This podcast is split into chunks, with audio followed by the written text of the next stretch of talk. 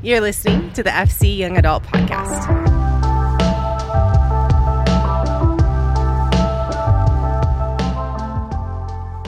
Hey everybody, uh, my name's Shane. If you don't know me, I get to hang out with our high school students on a weekly basis, and it is some of the most fun in the world. It is the most drama I get all week. I live I live a, re, a, reality TV show every week, and I love it. It is it is truly so it's so it's so much fun, you guys. I just love it. Just remember when you were in high school yeah. and the drama that occurred every single week. They tell your pastor, so it's wonderful and it's great, and I get to hear all the things. So I'm just so happy to be here. Evan asked if I could step in and talk with you. We're going to take a little break uh, from his detour series, and um, I was praying through and just trying to think through what what did what Lord what do you got today? What do you what do you have uh, for us today? And one of the one of the books of the Bible I love reading through is the book of Exodus, and Exodus is a fascinating fascinating book of a group of people who are well they're leaving okay so they're in a mass exodus and it starts this interesting um, route where they're trying to figure out where, they where the promised land is. And they're trying to make it to the promised place that the Lord has for them. And all the trials that kind of go through that time, but they're led by a leader who doesn't want to lead. They're led by a leader who doesn't want to lead by the name of Moses. And if you've been around the church for a long time, you know he is a pillar uh, in the Bible. A lot of people talk about Moses. And he was, he was, he was a leader who everybody, if, if you've been in the church, you hear his name said, and it's like, oh, he was this big, this bold, this crazy dude. And y'all, he was one of the most timid, nervous wrecks uh, when he started off in his leadership journey that, that there is pretty much in all of the scripture. And he made every excuse, every thought, and he didn't know what to do. And he was about to have this mass exodus on his hands that he had to leave out of the land of Egypt. I don't know if you've ever been in a mass exodus before, but it's absolute chaos, okay? It's, it's terrifying, it's a little nerve wracking. How many NFL fans in here? Anybody? Anybody been to an NFL game before? Okay, a few of us. I love going to an NFL game, and I got the privilege of going to a Niner Viking game. I'm a big Viking fan.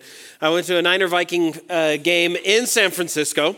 Yeah, you guys can pray for me. My heart dies every single year because I get so excited, and it's just the worst year ever. And we're starting it off right. So, um, but uh, we went to San Francisco, and I was excited to go to San Francisco. I was excited to go there. This new stadium was just built, and so we were we were going to this new stadium, and super excited because I'm like, Vikings are going to do it this year, and it's early on. It's a Monday night football game. It's like this, it, everything is ready to go, and we're just pumped up. The Vikings got annihilated. Like it wasn't even close. We scored they scored one touchdown and the nine it was bad, you guys. And I was with with my mentor and friend at the time who's a huge Niner fan, so he's happy. All right? I'm not. I'm a little grouchy at the time. And we're just we're sitting there watching this game and I'm fine. It's fine. I you know threw too many interceptions. It was great.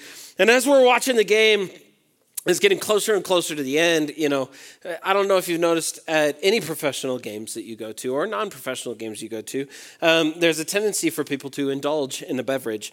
And um, they enjoy themselves a lot, and drinking happens.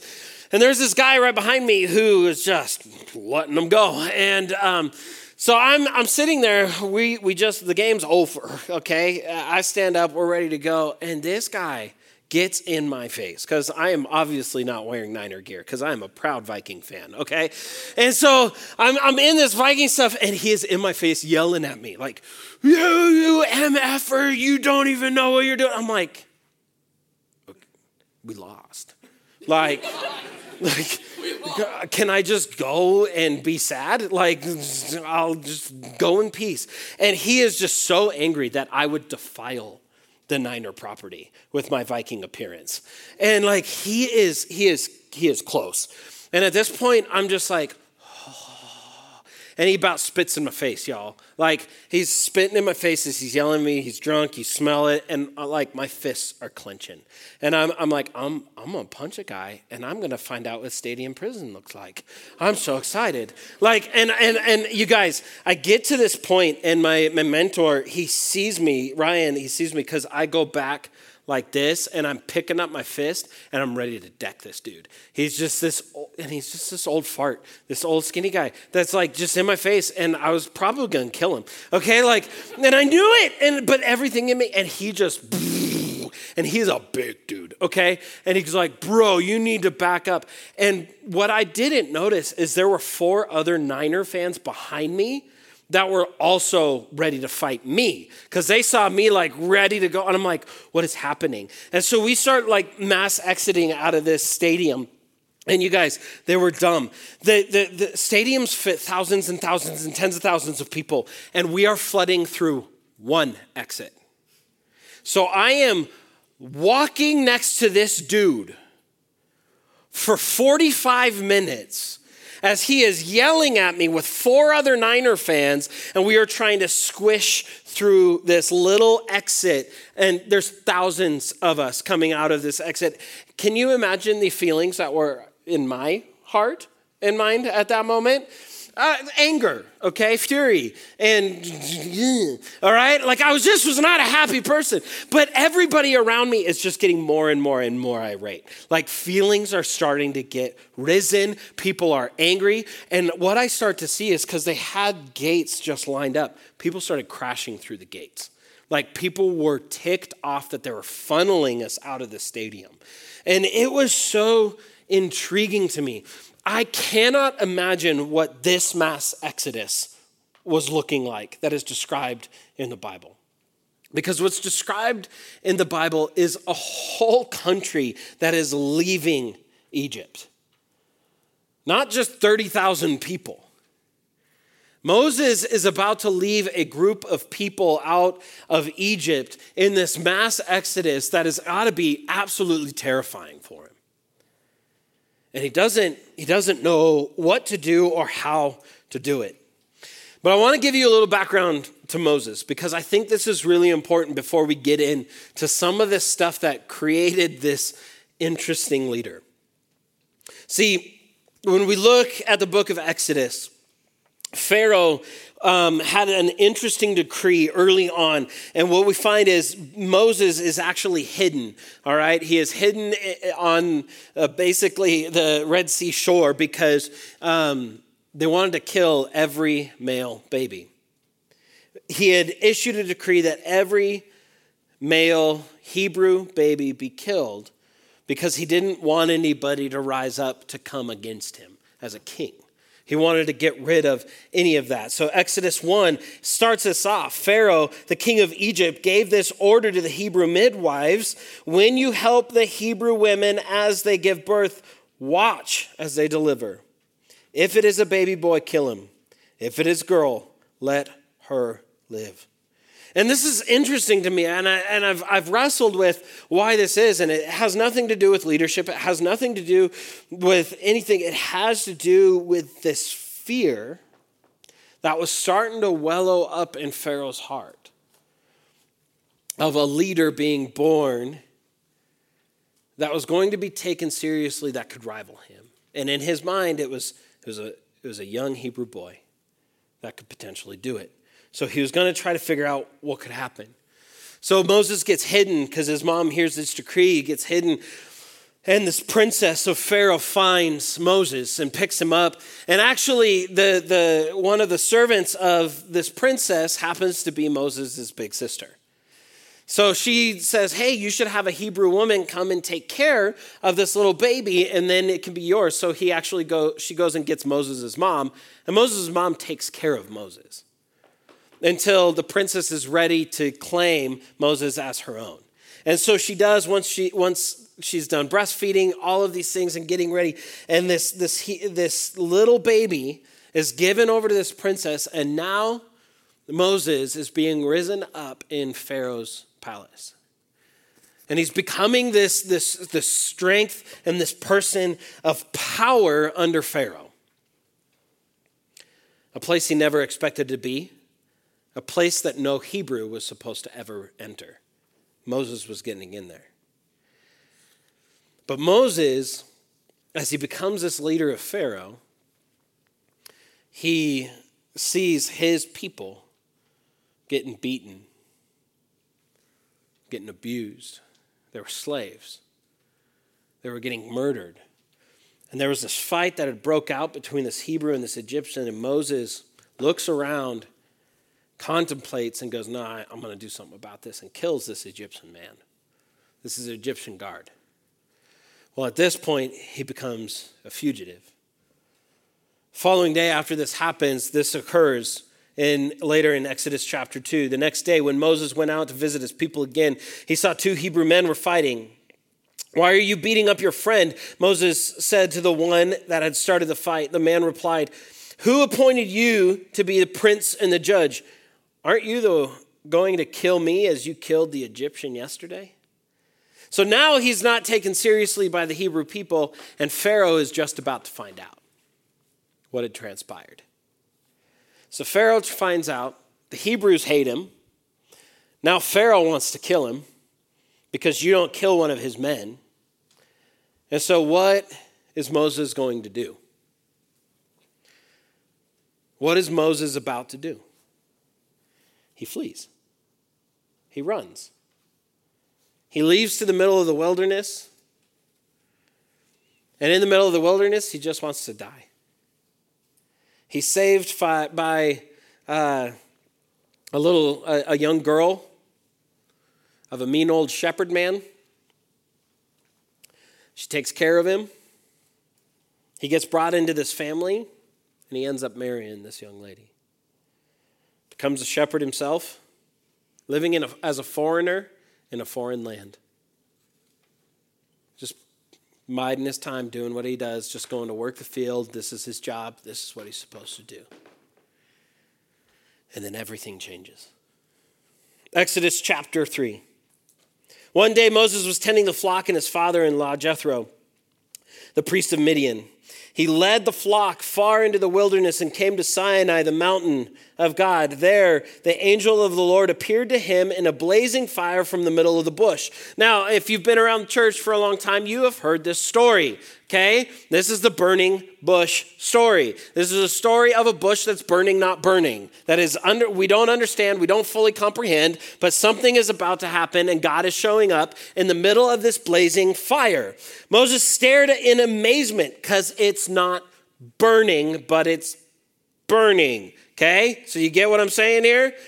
Though the bush was engulfed in flames, it didn't burn. This is amazing, Moses said to himself. Why isn't this bush burning up? I gotta go see what in the heck is happening. Wouldn't you? If you saw it, I would. Even if it was a fire, I would hope that maybe I'd go try to put it out, but I don't know for sure. When the Lord saw Moses coming to take a closer look, God called to him from the middle of the bush Moses, Moses, here I am. Do not come any closer, the Lord warned. Take off your sandals, for you are standing on holy ground. I am the God, your father, the God of Abraham, the God of Isaac, the God of Jacob.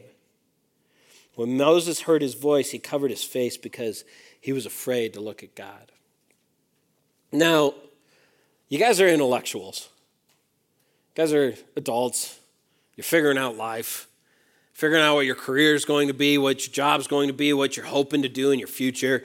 And if you're just sitting around at your job at Costco, or you're at Shields, or you're working at your job on the construction site, or you're doing whatever it is that you're doing, and you happen to stumble upon whatever it is in front of you that's currently on fire, but it's not really on fire, and all of a, all of a sudden a voice comes out from the middle of it, what you're thinking? Right. We're all a little confused. What in the heck has happened? Is somebody dying, right? Like we're immediately going to look to make sure that no death is happening, all right? But second, like this is this is this moment and I and I want to hear you cuz we we brush over this kids ministry story stuff. Cuz this is what this is. This is this is a kid's story. Like hear what he says, Moses, Moses, here I am. John, John, here I am. Katie, Katie, here I am. I am here. You didn't even want me here, and I am here. Do you understand that, that I am here and I want you to know that I am here? He calls him by name and he wants to get his attention. So Moses is laying face down before God, who he is assuming is God, and going, What is, what is happening? And the Lord calls out to him and he says, I have certainly seen the oppression of my people in Egypt. I see what's going on. I have heard their cries of distress because of their harsh slave drivers. I am aware of their suffering. I have heard it for years. God hears the problems of his people. He sees the problems of his people, and he will do something about it. He's trying to say, I, have heard it. So I've come down to rescue them from the power of the Egyptians and lead them out of Egypt into their own fertile and spacious land. Now go. For I am sending you to Pharaoh. You must lead my people, Israel, out of Egypt. But Moses protested to God, Who am I to appear before Pharaoh? Who am I to lead the people of Israel out of Egypt? And God answered, I will be with you. And if you continue to read this interesting passage in Exodus 3 and you keep going, he says it over and over and over again. Who am I? Who am I? Who am I? Who am I? I don't want to do it. I don't want to do it. I'm not going to do it. Who am I? What are you talking about? It's not me. I'm not going to do it. I'm not going to lead for you. I'm not going to do it. How many of you have ever made the excuse, I'm just not going to do it? I can't do it. I don't want to do it. I don't have time. I'm busy. I'm busy. I gotta, I gotta, I gotta go, I gotta go feed the sheep at three.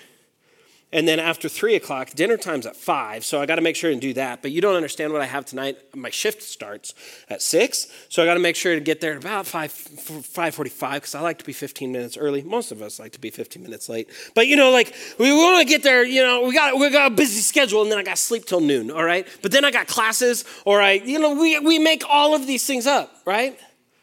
Well, who am I to do this? I can't. I can't help someone out. I'm trying to keep control of my own stinking life. And God just responds every single time All right, I'm with you. I can't do it. Okay, I got you. I'm not going to be there. No, no, no, you don't understand. You don't hear me. I, I, am with you. I got you. I'm here. What can we learn from this story and what can we learn from Moses, this leader who doesn't want to be a leader? First thing we can hear is God calls out to the broken. This is a man who is broken at the end of his rope, who doesn't want to be seen, who doesn't want to be known. He is paranoid of the people around him. He goes off into the wilderness because he know what he knows what he has done. Hebrews hate him, Egyptians hate him, and he is living in this foreign land in this desert place and he knows if he comes across the wrong person, he's going to be killed. Pharaoh wanted his head on a platter. And if Pharaoh issues this decree, it's happening. So this guy is paranoid. He's freaking out. He doesn't know what to do. He murders this dude. He didn't have faith in what God was doing. God wasn't freeing his people. He was showing he showed up each and every day wishing the Hebrews were going to be freed and God never did anything. So he doesn't exist, right? He doesn't care. He's in a place where he's just struggling. Moses was messed up and broken at the end of his rope. He was lost. He still believed in God, but his belief in God was held by a thread. How many of you would say, Man, I've been broken? I've struggled. I've wrestled. I've called on God through high school, through college, through my jobs. I've called on God and trying to figure out what in the world I'm going to do. I've called on God to help my family. I've called on God to help my friends. I've called on God to just show up in my life, and I feel like He doesn't even listen. And you feel more and more broken. You feel more and more lost.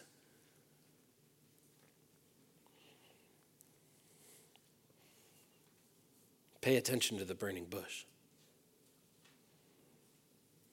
See, God didn't fix everything through the burning bush, did he?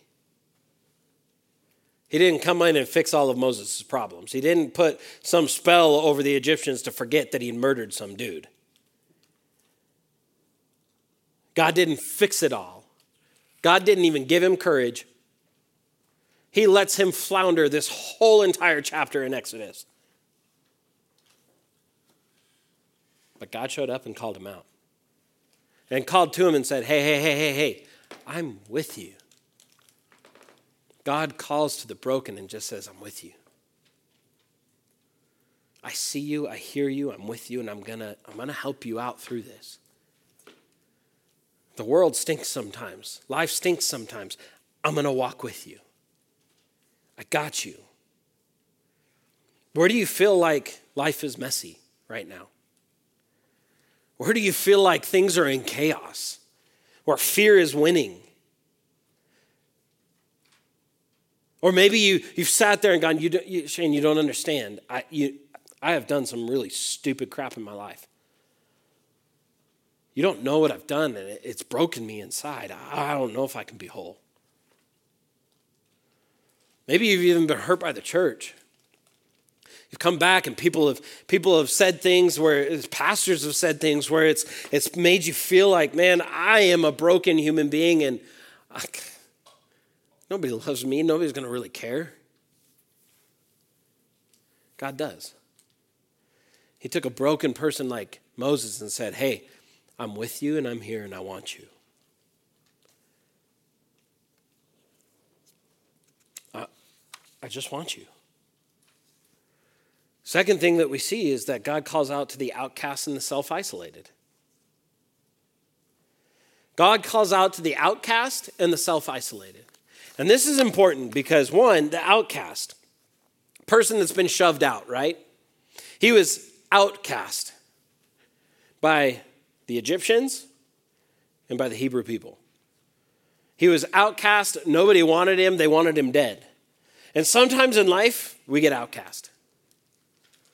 By what we like, the way we look, the way we talk.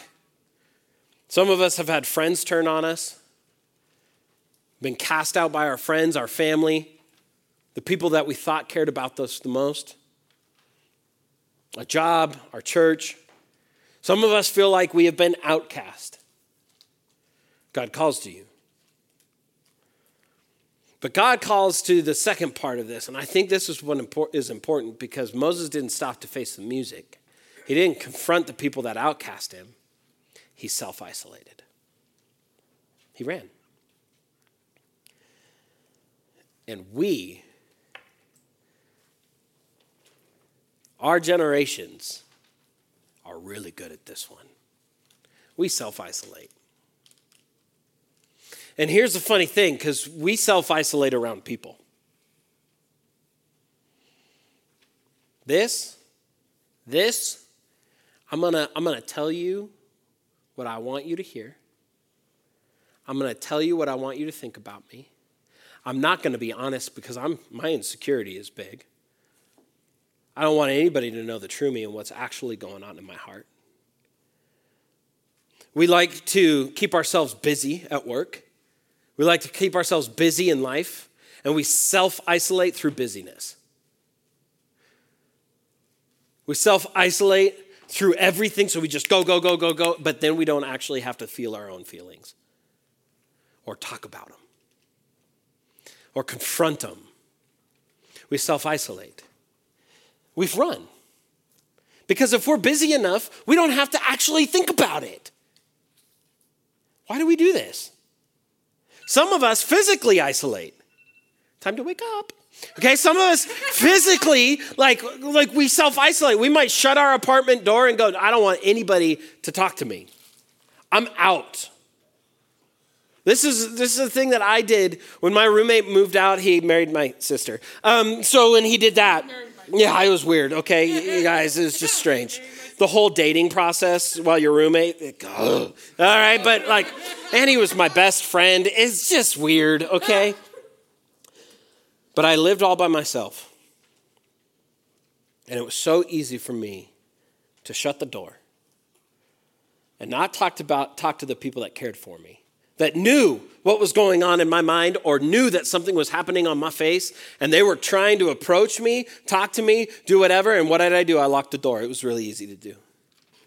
And instead of talk to God, I'd drink instead. Because why not? Because then the pain will go away. I can, I can self heal as well. I can just make it all just disappear. To the point I hated myself. You want to know what the fun thing was? I was doing ministry as I was doing this. I was keeping myself busy. I was working. I was going crazy. Like we were, I was doing everything to keep myself busy and to avoid actually having a real conversation. And if you go to this church outside of young adults, Nate, Nate Petzel is the pastor of our church. He's the first one that I sat down in his office and he goes, So you going to tell me yet? And I went, Yeah. I'm broken. I'm hurting. I'm isolating. And I'm afraid. And he could have fired me on the spot, but he didn't. He loved me well. And he said, You can do this. You can be a leader. And I'm like, No, I can't. Did you just hear what I told you? No, I can't. I'm depressed. I'm out of my mind. I'm. Uh, what are you talking about? And Nate's like, no, you, no, you got this. You can lead this. You can lead students and you can keep going. You're going to get help, and I'm going to help you get help. But let's go.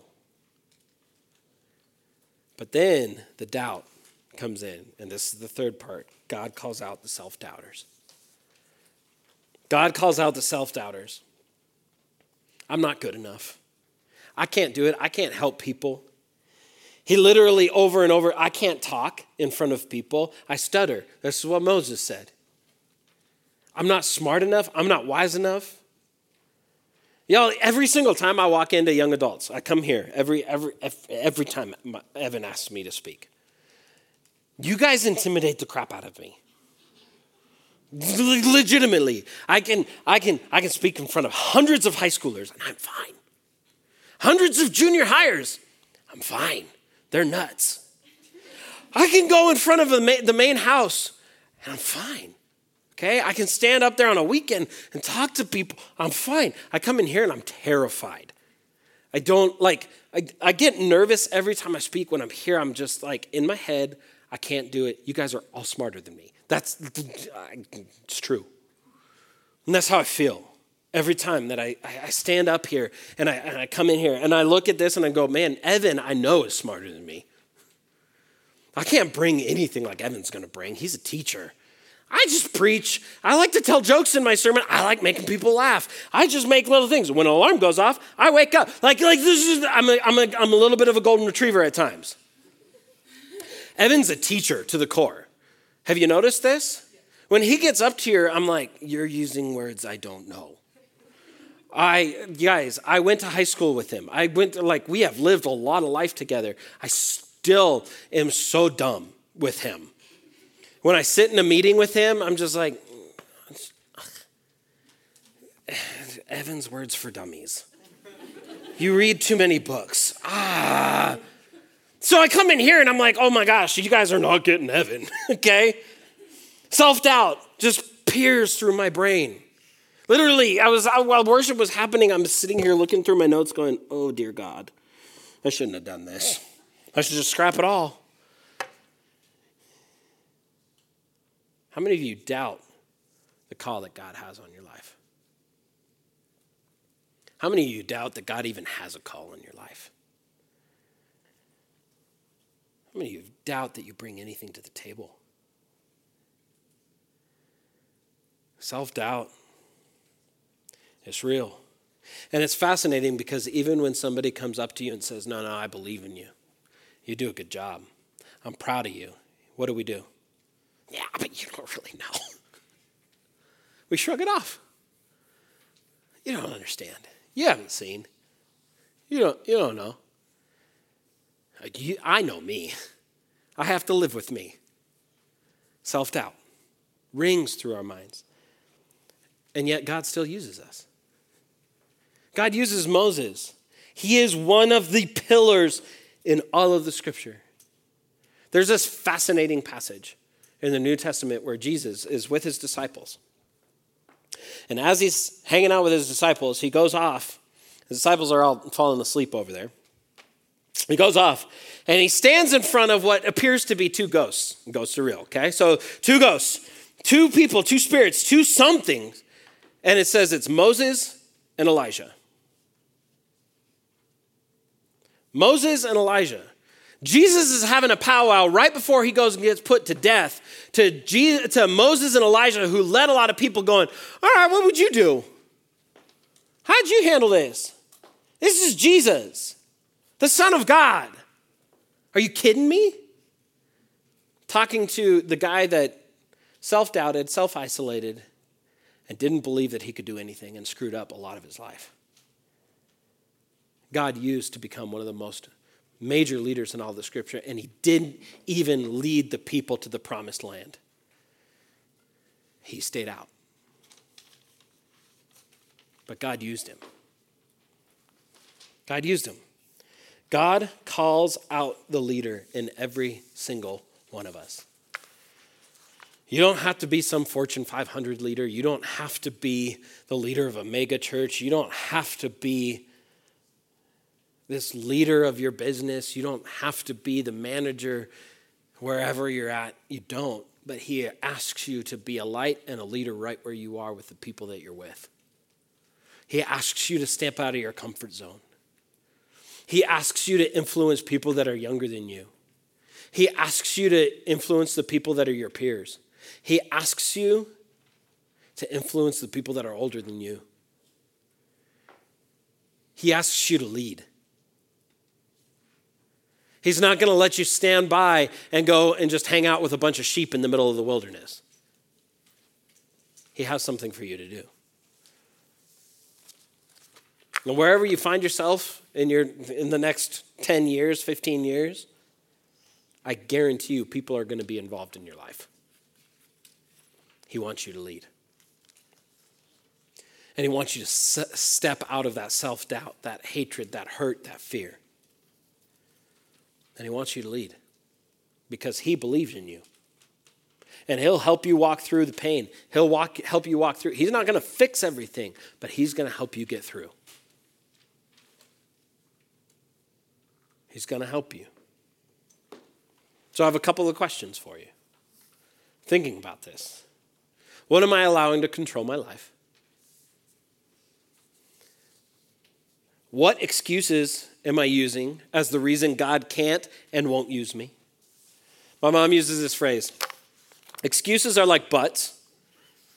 Everyone has one, and they all what? Stink. And every single time I make an excuse, guess what happens? That rings through my head.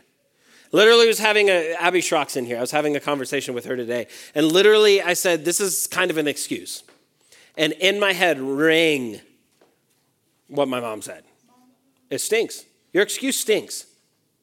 What excuses are you using that's, that are getting in the way so that God can't use you? And what is in my way from coming back to God?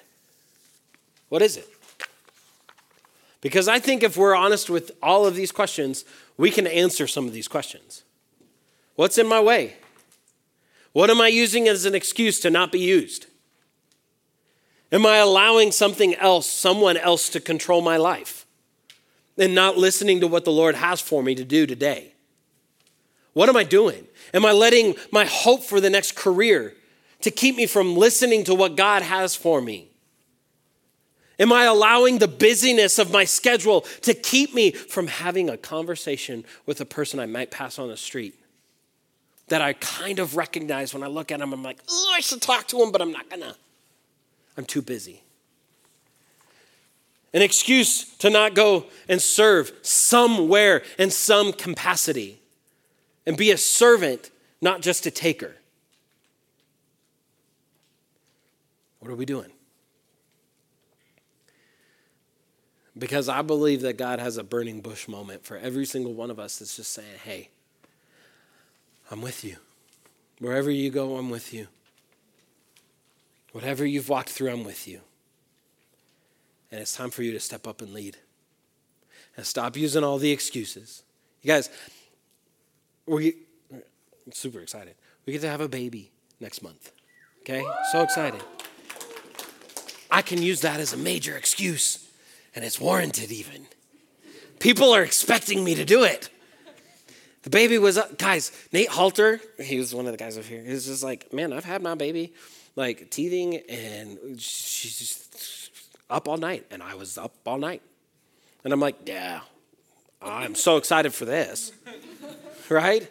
Could be an excuse for me to go, nah, I'm not going to work today. I'm not, I'm not gonna go hang out with high schoolers after this. I'm gonna chop their heads off, okay? They're nuts right now. They're gonna I was just I was up with a screaming baby all night. And if I'm that cranky, my wife, oh man, she's gonna be real grumpy. Uh, you don't understand. I could use that as an excuse all day.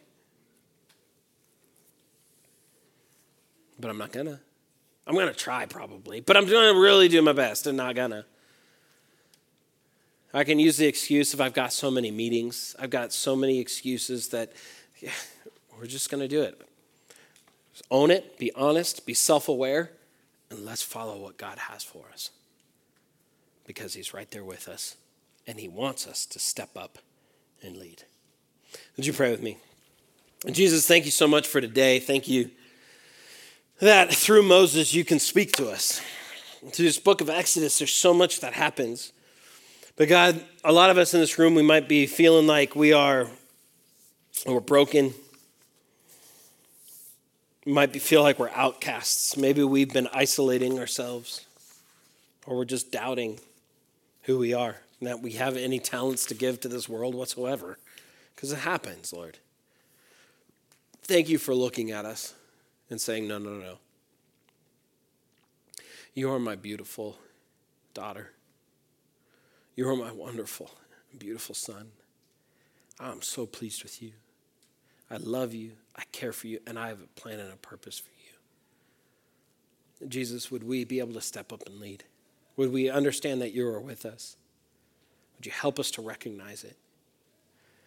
Jesus, I ask that you would give each and every person in this room a burning bush moment where they hear your voice, whether it's in the core of their soul, whether it's in their mind whether they hear it, whether it's through reading the word, but they hear something so clearly. And at the end of that phrase, they hear, I am with you. Jesus, give us pictures of where we're supposed to lead and how we're supposed to lead, and then make that way. We love you, Jesus. In your name we pray. Amen. Thank you for listening to the FC Young Adult Podcast. If you are in the Billings area, we would love to see you at our in person gatherings on Tuesday nights at 7 p.m. If you're unable to attend in person, there are always ways to engage online. Follow along through Instagram at faithchapel.ya or find our ministry page at faithchapel.cc. You are loved.